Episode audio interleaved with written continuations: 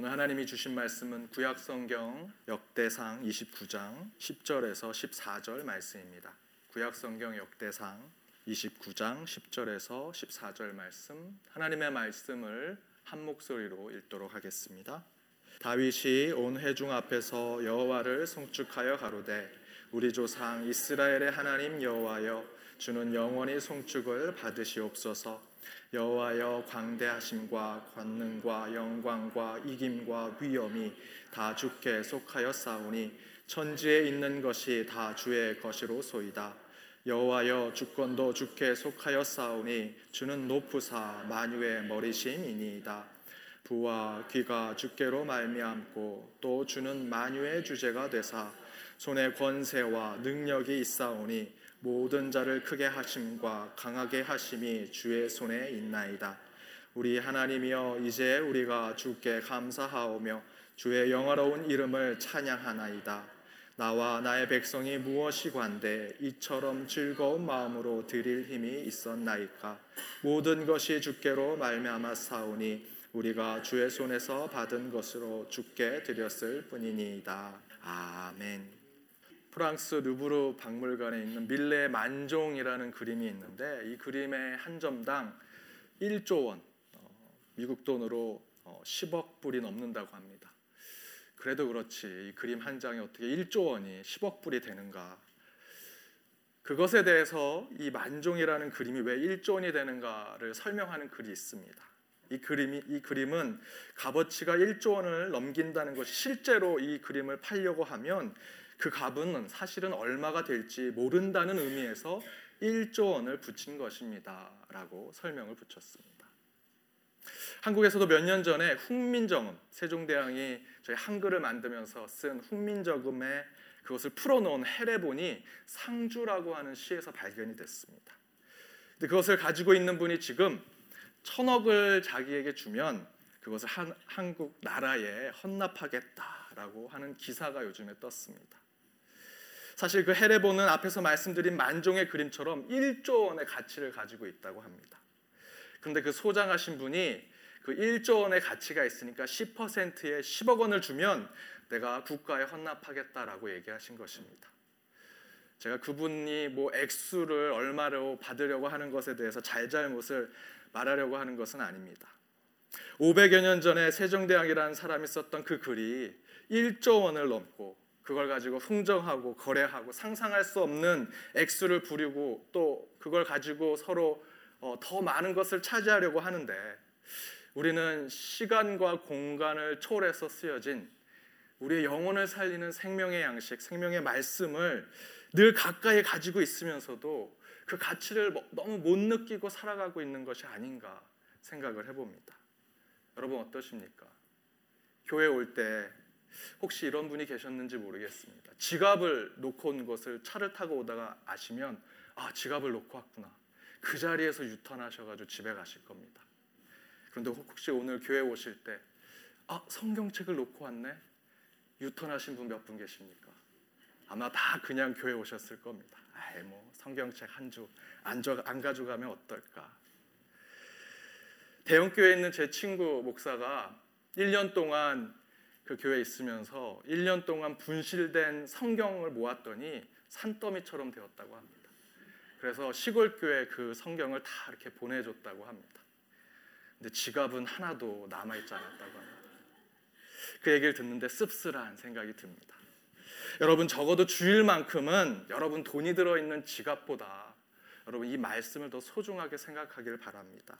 이 성경책의 어떤 보물보다도 소중하게 여러분의 생명을 살리고 여러분의 영혼을 회복시키는 말씀이 되기를 바랍니다. 오늘 이 소중한 말씀을 말씀을 통해서 더욱더 귀한 은혜를 나누는 시간이 되기를 바랍니다. 우리 옆에 있는 분들과 이렇게 인사 나누길 원합니다. 소중한 말씀에 은혜 받읍시다. 소중한 말씀에 은혜 받읍시다. 예, 오늘 여러분 가지고 오신 스마트폰 성경도 괜찮습니다. 가지고 오신 그 말씀을 통해서 귀한 은혜 받으시는 시간 되시길 바랍니다. 말씀을 전하도록 하겠습니다. 그리스도인의 교회 생활 오늘 마지막 말씀 어떻게 마지막 말씀을 전하려고 했더니 헌금에 대한 말씀입니다. 제목은 하나님은 구걸하지 않는다라는 제목으로 말씀을 전해드리도록 하겠습니다. 한 성도가 헌금 시간이 되자 부랴부랴 지갑을 꺼냅니다. 지폐가 많이 들어있는데 그 중에 1불짜리 하나를 딱 꺼내서 헌금통에 넣습니다. 그런데 옆에 있는 한 분이 어깨를 툭툭 치더니 100불짜리 캐시 현찰을 쭉 건네줍니다. 아 이분이 오늘 교회 처음 와서 어색해서 그런가 보다 하고 100불짜리 헌금을 받아서 그대로 헌금통에 넣었습니다. 생각해 보니 이분이 새로 오셔서 많이 어색하신가 보다 하고 야 그래도 100불은 참 큰 돈인데 하고 이렇게 물어봅니다. 새 가족이신데 참 헌금을 많이 하시네요. 라고 얘기하니까 그 100불을 건넨 성도가 이렇게 얘기합니다. 아니요. 아까 성세님께서 헌금하기 전에 지갑에서 현금을 꺼내시다가 100불이 땅에 떨어져서 전달해 드린 겁니다. 그 이야기를 듣고 결과적으로 101불을 헌금한 이 성도가 목사님의 축도가 끝날 때까지 얼굴이 울구락 불구락 말씀도 들어오지 아니하고 야 이게 내 얘긴데 라고 하셔서 여러분 웃으신 거죠. 저는 실제로 이 얘기가 제 얘기와 너무 유사합니다. 예전에 제가 신앙이 별로 없었을 때 너무나 비슷한 일들을 제가 하곤 했습니다. 헌금 시간에 지갑을 봤더니 만 원짜리가 있습니다. 아, 너무 아까운 겁니다. 솔직히 말씀드리면 그땐 정말 헌금이 하기 싫었습니다. 그래서 이 아까운 만 원을 깰 수가 없는데 제 옆에 있는 친구가 2천 원을 헌금하려고 하니까 야 어차피 2천 원 헌금할 거 서로 천 원씩 헌금하자. 그래서 천 원 뺏어서 제가 헌금하곤 했습니다. 똑같은 얘기를 제가 그대로 하곤 했죠. 100불짜리, 1000불짜리 현찰이 있는 그대로 지갑에 있으면 헌금해야 합니다. 라는 걸 제가 여러분에게 전해드리려고 말씀하는 것이 아닙니다. 또한 천원 1불이라는 액수를 헌금하는 것이 잘못된 것입니다. 라는 것 또한 말씀드리려는 것이 아닙니다. 형편이 어려워서 1불짜리 정성껏 준비해서 하나님께 드리는 헌금 분명히 하나님께서 귀하게 받으시라 저는 믿습니다. 그러나 제가 묻고 싶은 것은 지금 이 자리에 있는 저와 여러분 정말 여러분이 1불이 없어서 헌금을 못 드리는 그런 분 계십니까? 저는 적어도 우리 기쁨의 교회는 그런 분이 계실 수 없다라고 생각이 듭니다.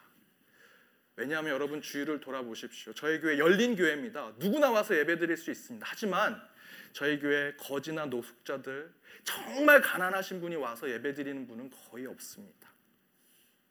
그렇다면 이런 교회에서 일부를 정성껏 준비해서 헌금하는 것을 인정해달라고 하시는 분이 계신다면 죄송하지만 저는 인정할 수 없습니다. 정말 여러분 일불이 없어서 헌금 못 하시는 것이 사실입니까? 여러분 교회 오시려고 걸어오신 분 거의 없습니다. 다 차 타고 오셨고 나름 여유가 있으십니다. 아무리 가난해도 식사 5불, 6불짜리 식사하십니다. 식사는 몇십 불짜리, 몇백 불짜리 먹으면서 또 회사에서 또 학교에서 밴딩 머신에서 스낵 하나 먹으려면 1불 50, 2불 넣어가지고 매번 과자 잡수시는데 1불, 2불 헌금하면서 하나님 이게 저의 최선입니다. 라고 얘기한다면 저는 그것은 가식이요. 거짓이라고 생각합니다. 제가 한국에서 지하철 타고 가는데 한 구걸하는 분이 승객 한 분 한 분 앞에서 1분씩 서 계십니다. 꼭 돈을 달라는 거죠. 제가 보니까 제한테 저에게도 꼭 올 것 같습니다. 그래서 제가 잠자는 척하기 시작했습니다. 그런데 그분이 한분 한 분 오시더니 제 차례가 딱 됐는데 도저히 눈을 안 뜰 수가 없었습니다. 눈을 뜨고 아이고 빨리 보내야겠다. 호주머니에 손을 싹 집어넣었더니 하나님의 은혜로 10원짜리 3개가 있었습니다.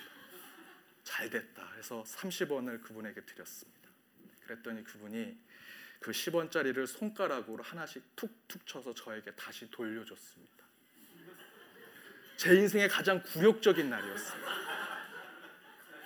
거지에게 제가 다시 공양을 받는 난 10원짜리 받자 라고 하는 거지 그 구걸하신 분의 이야기를 들으면서 정말 너무나 창피했습니다.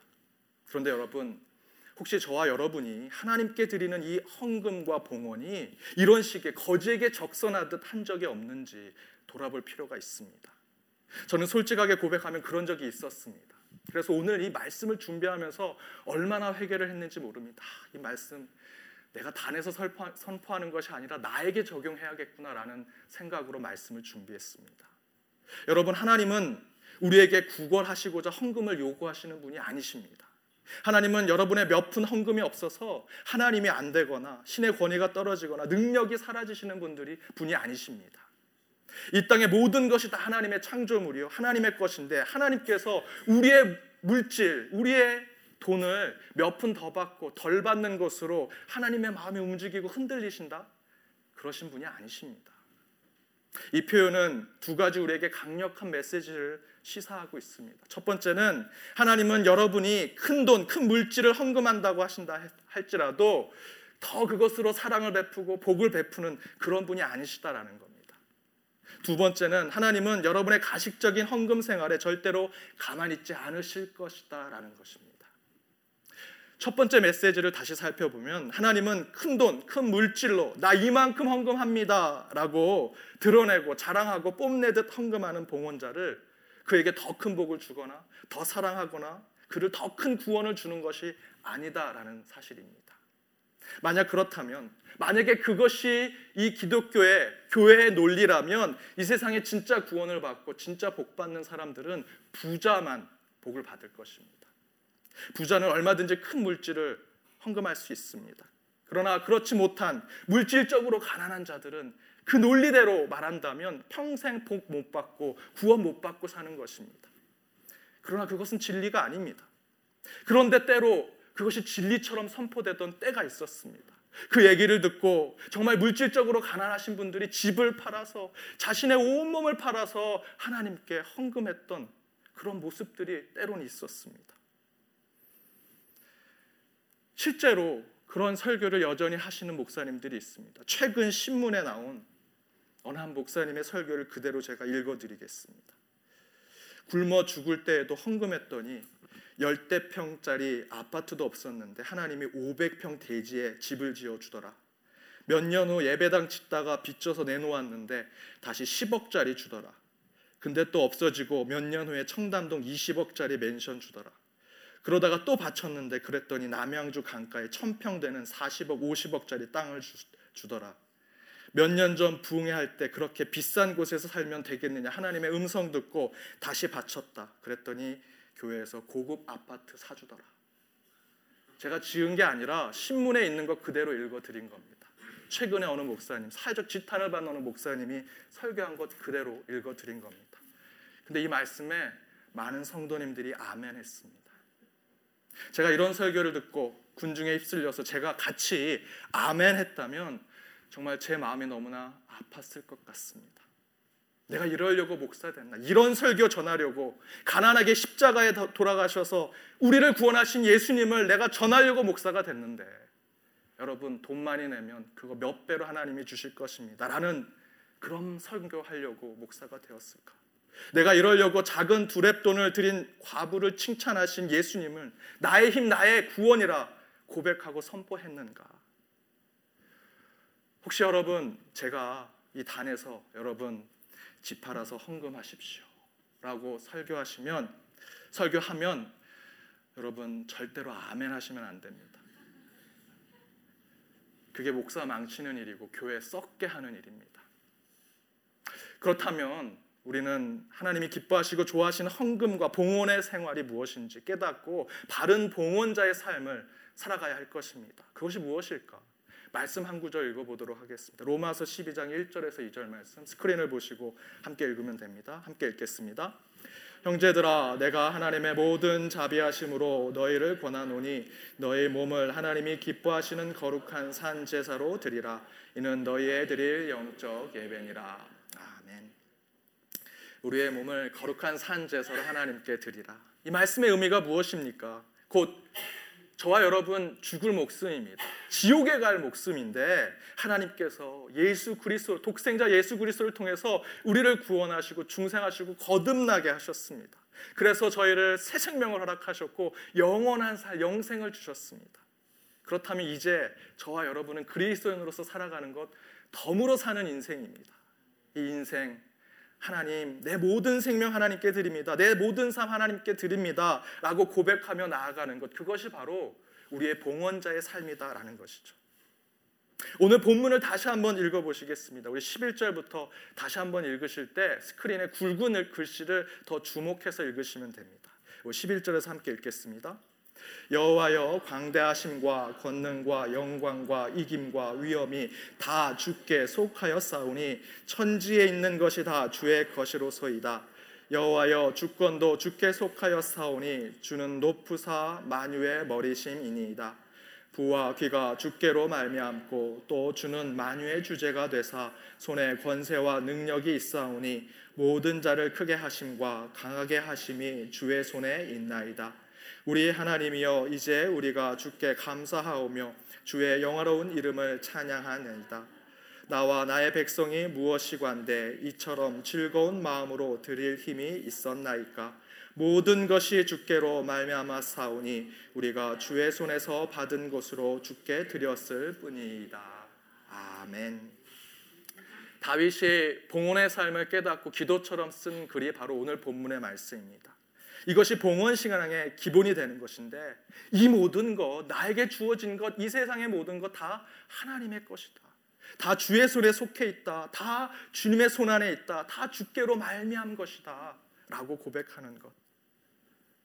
따라서 그런 결단 속에서 하나님께 예물을, 예물을 드리고 봉헌을 하는 것은 하나님 모든 것이 하나님의 것인데 그 가운데 일부를 제가 하나님께 드립니다. 사실은 제 모든 삶을 내가 가지고 있는 모든 소유를 하나님께 드려야 하는데 하나님 인간적으로 이 땅에 살아가는데 옷은 입어야죠. 밥은 먹어야죠. 그 모든 것 가운데 일부를 하나님께 드림으로써 내 모든 것 하나님의 것임을 고백하는 신앙의 고백 그것이 바로 봉헌 생활 참된 봉헌자의 모습이다라는 것입니다. 다윗이 바로 오늘 본문 말씀을 통해서 그것을 우리에게 깨닫게 해주고 있습니다. 제가 제 딸에게 일주일에 한 번씩 10불씩 용돈을 줬습니다.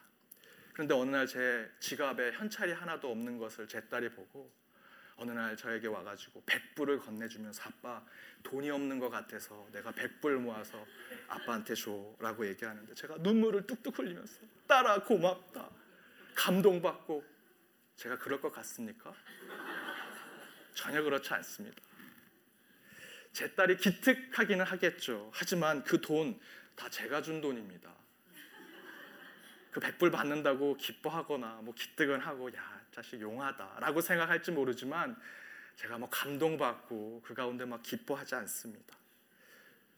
그 자녀는 그 딸은 제 딸은 제가 얼마나 돈을 가지고 있는지 모릅니다. 하지만 본인한테 주어진 것에 그만큼 부모를 생각할 수밖에 없는 거죠. 이것은 저의 봉헌 생활과 헌금하는 생활과 굉장히 유사합니다. 때론 저희들이 이런 모습으로 우리가 이 헌금 생활을 통해 교만한 모습을 보일 때가 있습니다. 내가 얼마나 헌금을 했는데 하나님 그 이상을 주셔야 되지 않습니까? 내가 큰 돈을 헌금했으니 하나님 본인의 마음을 좀 움직여서서 내게 좀 복을 주십시오. 마치 하나님을 복 주는 자판기처럼 내가 헌금을 집어넣으면 그 이상이 뚝딱 나와야 되는 것 같은 우리는 봉헌 생활을 할때 때로는 싸구려 신앙을 가질 때가 있습니다. 여러분 반드시 그런 신앙은 버리셔야 합니다. 이에 대해서 이 새 신자반을 쓰신 이재철 목사님은 이렇게 말씀하십니다. 그리스도인이 하나님께 드리는 어떤 명목의 헌금이든 그것은 자신의 것을 바치는 것이 아니라 본래 하나님의 것을 하나님께 드리는 것입니다. 이것을 바로 안다면 헌금으로 인해 교만에 빠지는 그리스도인은 없을 것입니다. 여러분, 헌금에 어떤 조건도 붙이시면 안 됩니다. 내가 이거 낼 것이 낼 거니 합격시켜 주십시오. 내가 이렇게 헌금 많이 할 것이니 성공하게 해주십시오. 내가 이렇게 많이 봉헌 드릴 것이니 사업 잘 되게 해주세요 라는 식의 조건은 결코 진정한 봉헌이 될 수 없습니다. 헌금에 인간적인 조건이 붙기 시작하면 헌금은 점점 인간의 교만한 도구가 될 것입니다. 나중에 그 헌금 위에 우리가 올라갈 것이고 헌금 위에 하나님 머리 위에 올려놓고 하나님 머리 위에 우리가 올라갈 것입니다. 다시 한번 말씀드리지만 헌금을 드리는 이유는 모든 것이 하나님의 것이기 때문에 모두를 하나님께 드리지 못한 우리 인간적인 상황에서 일부를 하나님께 드림으로써 내 모든 것을 주신 것을 감사하는 것을 표현하는 것 그것이 진정한 봉헌자의 모습이다라는 것입니다. 그러한 봉헌의 삶을 결단하시기 바랍니다. 두 번째, 다른 하나는 하나님은 우리의 가식적인 헌금 생활에 절대로 가만히 계시지 않는다라는 것입니다. 교회를 잘 다니던 한 집사님이 갑자기 교회를 옮겨서 성당으로 가셨습니다. 담당하는 목사가 찾아가서 아 집사님 왜 잘 다니는 교회에서 자꾸 성당으로 가셨습니까? 라고 물었더니 이렇게 얘기합니다. 천국 가기는 매 마찬가지인데 교회보다 성당에 가는 것이 싸게 들어서 성당에 가게 됐다고 얘기합니다. 여러분 싸게 먹히는 교회 가시고 싶으십니까? 실제로 제가 들었던 대화를 조금 말씀드리면 장로 집사 되는데 직분 얻는데 어떤 교회는 5만 불 내라고 하더라. 그랬더니 어떤 분이 야 저쪽 교회는 3만 불이래. 야 우리 그 교회 갈까? 그분들이 농담처럼 얘기하셨지만 저는 그 얘기 들고 참 씁쓸하고 야 이것이 우리 그리스도인의 모습인가라는 생각에 너무나 안타까웠습니다. 여러분 이런 분들이 그리스도인이라 할 수 있을까요? 그걸 헌금이라고 하면서 돈으로 직분 사고 물질로 구원과 천국을 사려고 하는 우리의 모습 가운데 그리스도인의 모습은 찾아볼 수 없는 것입니다. 예수님께서 마태복음 23장 23절에서 이렇게 말씀하십니다. 함께 읽어보겠습니다. 함께 읽겠습니다. 화 있을진저 외식하는 서기관들과 바리새인들이여 너희가 박하와 회양과 근처의 11조를 들이되 율법에 더 중한 바 의와 인과 신을 버렸도다. 그러나 이것도 행하고 저것도 버리지 말아야 할지니라. 아멘. 바리새인들은 철저하게 헌금을 했습니다. 하지만 그 헌금만큼이나 그들의 삶이 뒷받침되지 못했습니다. 그런 삶에 대해서 예수님께서 그 질문하실 때 무엇이라 하셨습니까? 화 있을진저 너희들이 헌금을 할지 모르지만 그 삶이 뒷받침되지 못하는구나. 그 신앙과 믿음의 삶이 온전하지 못하는구나. 그것에 대해서 하나님이 화 있을진저 심판과 화를 얘기하고 계십니다. 내가 가만히 있지 않겠다라는 것입니다. 여러분 하나님은 거지가 아니십니다. 돈이 없어서 하나님이 아니신 분이 아니십니다. 우리가 헌금을 안 한다고 하나님이 이 땅에 사라지는 분이 절대 아니다라는 것입니다. 우리가 진정으로 하나님을 나의 창조자, 예수님을 나의 구원자로 믿는 그리스도인이라면 우리의 봉헌의 삶은 우리 신앙의 진심이 고백되어야 하고 여러분의 신앙의 진정성이 그 봉헌에 드러나야 합니다. 그 진심된 고백의 봉헌의 삶은 하나님께 드리는 봉헌물만큼이나 여러분의 삶에서도 드러나야 합니다. 앞에서 말씀드린 로마서 12장 1절에서 2절 말씀대로 너희 몸을 하나님이 기뻐하시는 거룩한 산 제사로 드리라라고 하는 말씀처럼 봉헌은 예물 정도의 봉헌의 정도만큼 여러분의 삶도 그만큼 쫓아가야 합니다. 마태복음 23장 23절 뒷부분에 무엇이라 말씀하고 있습니까? 이것도 행하고 저것도 버리지 말아야 한다. 바리새인들이 화와 심판을 받게 된 것은 헌금을 하지 않아서 그런 것이 아닙니다. 헌금의 정도만큼이라 그의 삶이 온전하지 못했기 때문에 예수님께서 그렇게 말씀하시는 것입니다. 여러분 그 반대도 성립됩니다. 분명히 하나님은 우리에게 물질의 넉넉함을 허락하셨습니다. 이 자리에서 목사님 그래도 저는 가난합니다. 라고 얘기하실지 모르겠지만 제가 보기에 여러분은 물질의 넉넉함을 갖고 계십니다. 제가 여러분 뭐 빌게이츠와 같은 부자를 설명드리는 것이 아닙니다. 여러분 새끼 다 잡수시고 또 옷 잘 입고 또 다니시고 생활하는데 불편하지 않지 않고 그렇게 살아가지 않으십니까? 우리는 사실 물질의 넉넉함을 허락받고 살아가고 있습니다. 그런 넉넉한 물질의 축복 누가 허락한 것이고 누구의 것입니까? 모두 하나님의 것, 하나님의 속한 것 아니겠습니까? 그런데 여전히 그리스도인이라고 하면서 우리는 봉헌의 신앙, 헌금하는 신앙에 대해서 가면 쓴 그리스도인의 모습을 가지고 살아갑니다. 한국에 있는 한 교단은 11조를 낸 성도들에게만 직분을 주겠다라는 교단법을 통과했던 적이 있었습니다. 물론 교회 지도자들은 물질의 헌신이 필요합니다. 그러나 그것을 법으로 재단하는 것은 문제가 있습니다. 그런데 이런 법을 만들었더니 교회에서 어떤 일이 벌어졌는지 아십니까? 어느 성도가 매달 11조를 내는데 천 원씩, 이천 원씩 11조를 내는 겁니다. 11조에 이름은 올라가니 직분 받을 수 있는 조건을 받은 것입니다. 그러나 그 액수는 자신의 진정성을 드러내지 못하고 있습니다. 가식적이고 거짓된 모습을 보이고 있습니다. 법을 악용하는 가면 쓴 그리스도인의 모습을 보여주고 있는 것입니다. 그런 거짓된 봉헌 생활이 신앙의 온전성을 유지하게 할 수 있겠습니까? 결코 그럴 수 없습니다. 여러분 헌금에 대한 말씀을 전하면서 성경에도 없는 감성팔이 싸구려 은혜를 저는 전할 수 없습니다. 여러분 헌금하시고 집 팔아내시면 분명히 하나님이 그 이상으로 채워주실 것입니다. 저는 절대로 설교할 수 없습니다. 그렇다고 여러분 헌금 안 하면 벌 받습니다. 라는 설교도 드릴 수는 없습니다. 하지만 한 가지 기억하실 것은 마태복음 23장 23절 말씀대로 이것도 행해야 되고 저것도 버리지 말라. 봉헌 생활 하는 만큼 여러분의 삶도 그 삶을 쫓아가야 한다는 것. 저는 그 말씀을 이 봉헌의 말씀으로 전하고 싶습니다. 그런데 제가 아무리 헌금에 대한 설교를 잘 해도 시험 받으시는 분들이 계십니다. 그래서 목회자들끼리는 헌금 설교를 굉장히 조심히 합니다. 어떤 분은 막 하고요. 어떤 분은 아예 하지 않고요. 분명히 오늘 제 설교로 시험 받으시는 분도 있을지도 모르겠습니다. 어떤 분은 이 말씀 가지고 누군가를 정죄할지도 모르겠습니다. 야, 목사님이 이렇게 얘기했는데 너 왜 그렇게 하니? 여러분 그러지 말아 주시기 바랍니다. 그러나 여러분께 원하는 참된 봉헌의 신앙은 여러분 여러분의 봉헌의 삶 저 아무것도 모릅니다. 여러분이 얼마의 액수를 하나님께 드리는지 전혀 모릅니다. 여러분의 봉헌의 삶은 하나님과 여러분과의 관계일 뿐입니다. 따라서 하나님 앞에 가장 정직하고 부끄럽지 않은 봉헌 생활을 하시기 바랍니다. 봉헌의 정도만큼 삶으로도 하나님을 기쁘시게 하는 예물을 드리는 그리스도인 그런 삶을 저는 여러분에게 권면드리고 싶습니다. 이제 어, 그동안 이재철 목사님의 새 신자반이라는 책을 다 마쳤습니다. 신앙의 기초가 되는 말씀의 시리즈로 이제 마지막 헌금이라는 말씀으로 오늘 말씀을 전하고 이제 말씀을 마치려고 합니다. 마지막 헌금에 대한 설교라 사실 설교자인 저는 굉장히 부담이 됐습니다. 굉장히 힘든 설교를 준비했지만 설교를 준비하면서 아, 이 말씀은 나를 향한 말씀이구나라고 깨달았습니다. 마지막 그 책에 이재철 목사님께서 봉헌에 대해서 우리에게 권면하신 그 말씀을 제가 읽어드리고 오늘 말씀을 마치도록 하겠습니다. 그대가 지금 마음껏 헌금을 드릴 수 없는 형편에, 형편에 처해 있을 수 있다. 그러나 그것 때문에 괴로워하지 말라.